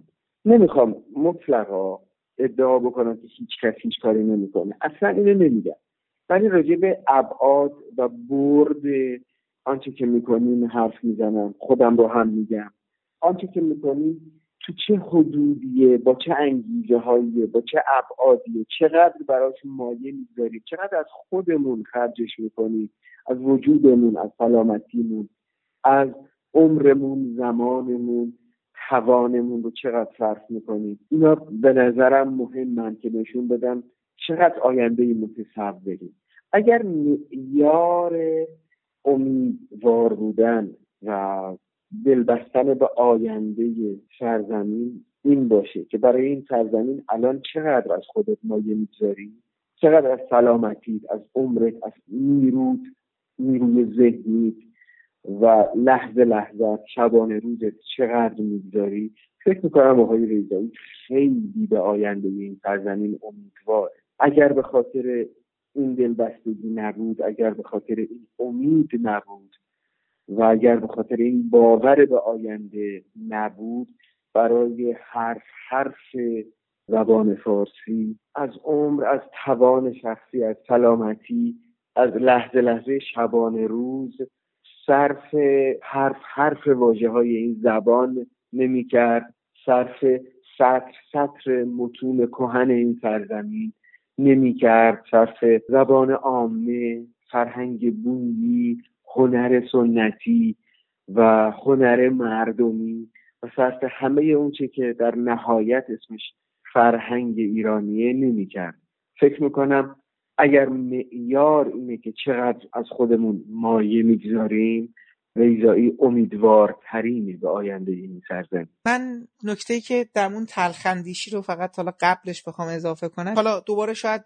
مجموعه از چیزایی باشه که جز نخوانده های ما باشه ولی این برای من خیلی جالب بود که تو تمام اندیشمندان و روشنفکران معاصر دوران در حقیقت معاصر ایران. آنچه که بیزایی براش جذاب شد یا مسئله شد که روش یک طرح بنویسه و فیلمنامه و قصه بنویسه صادق هدایت بود. من خاطرم نیست به کس دیگه ای حالا شاید به صورت پنهانی به افراد دیگه اشاره داشته باشن ولی توی متنها یعنی تنها اثر بیوگرافیکی که شاید نوشتن یا طرحی که نوشتن در مورد شخصیت معاصر صادق هدایت بود. و این برای من جالب شد.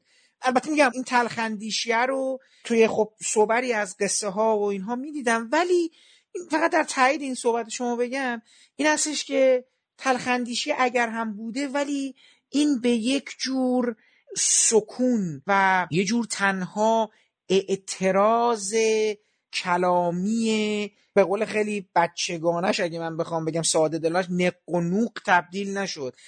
بیزای هر زمان که جلوی ساخت آثارش گرفته شد. هر زمان که مانعی ایجاد شد.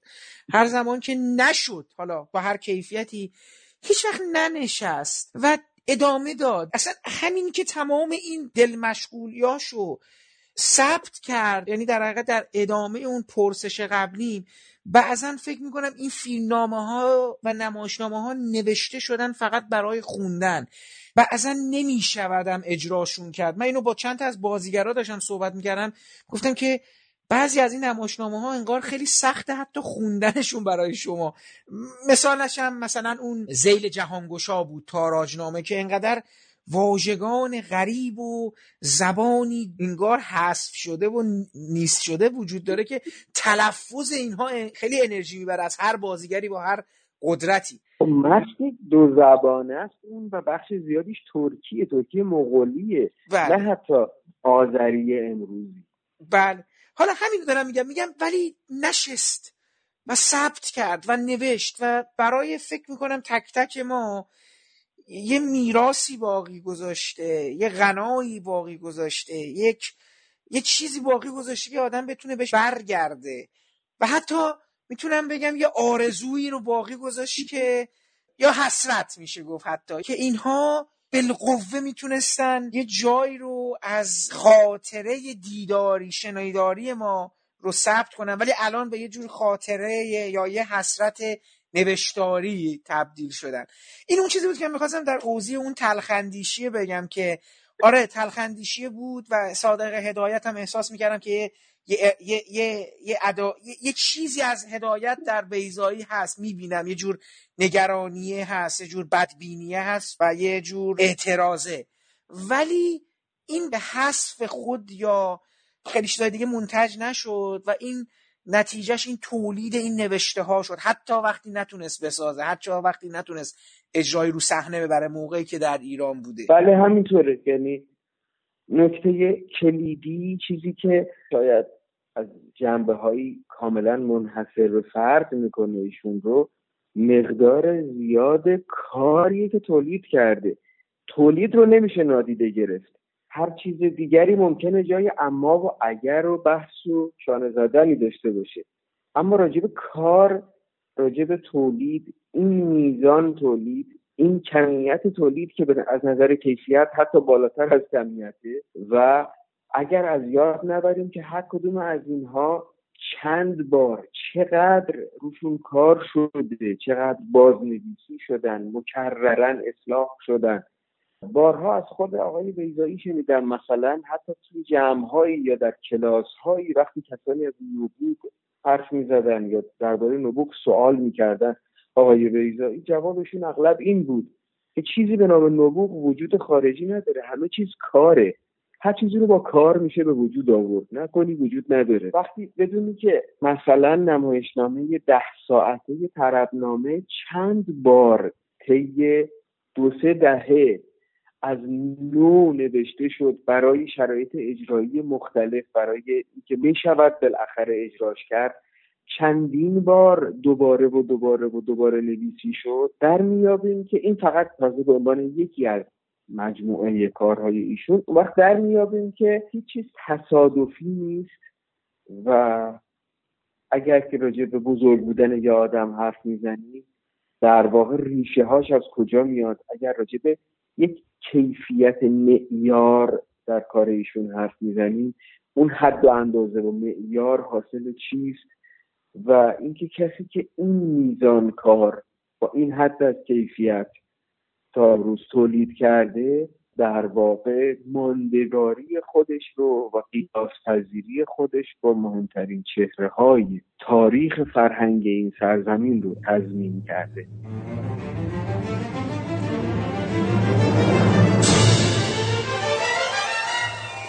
این پادکست هم همینجا به پایان می‌رسه و من امیدوارم صحبت‌های آقای حمید امجد درباره نگاه بهرام بیزایی به مقوله بازیگری و همچنین حسرتها و آرزوهاشون در مواجهه با آثار این هنرمند بزرگ سینما و تئاتر ایران برای شما مفید و شنیدنی بوده باشه.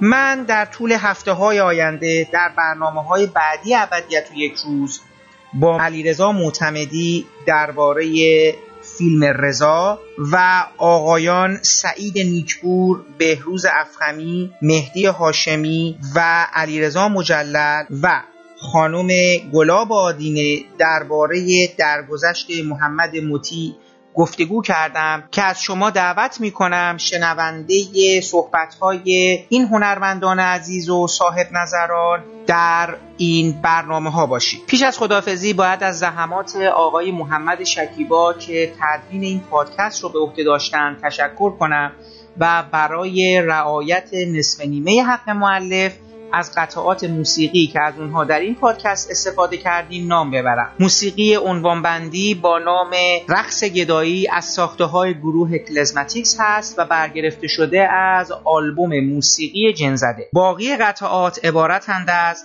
بخشهایی از گفتگوهای فیلم وقتی همه خوابیم با اجرای مجده شمسایی، علیرضا جلالی تبار، هدایت هاشمی، حامد محمدی، سحر دولت شاهی امید خوشمنش حسین محب احری مهرداد زیایی رها رضایی راد رضا مختاری افشین خورشید باختری امیر کاوه آهنجان علی اولیایی و حسام نواب سفری و بخشهایی از موسیقی متن فیلم وقتی همه خوابیم ساخته محمد رضا درویشی.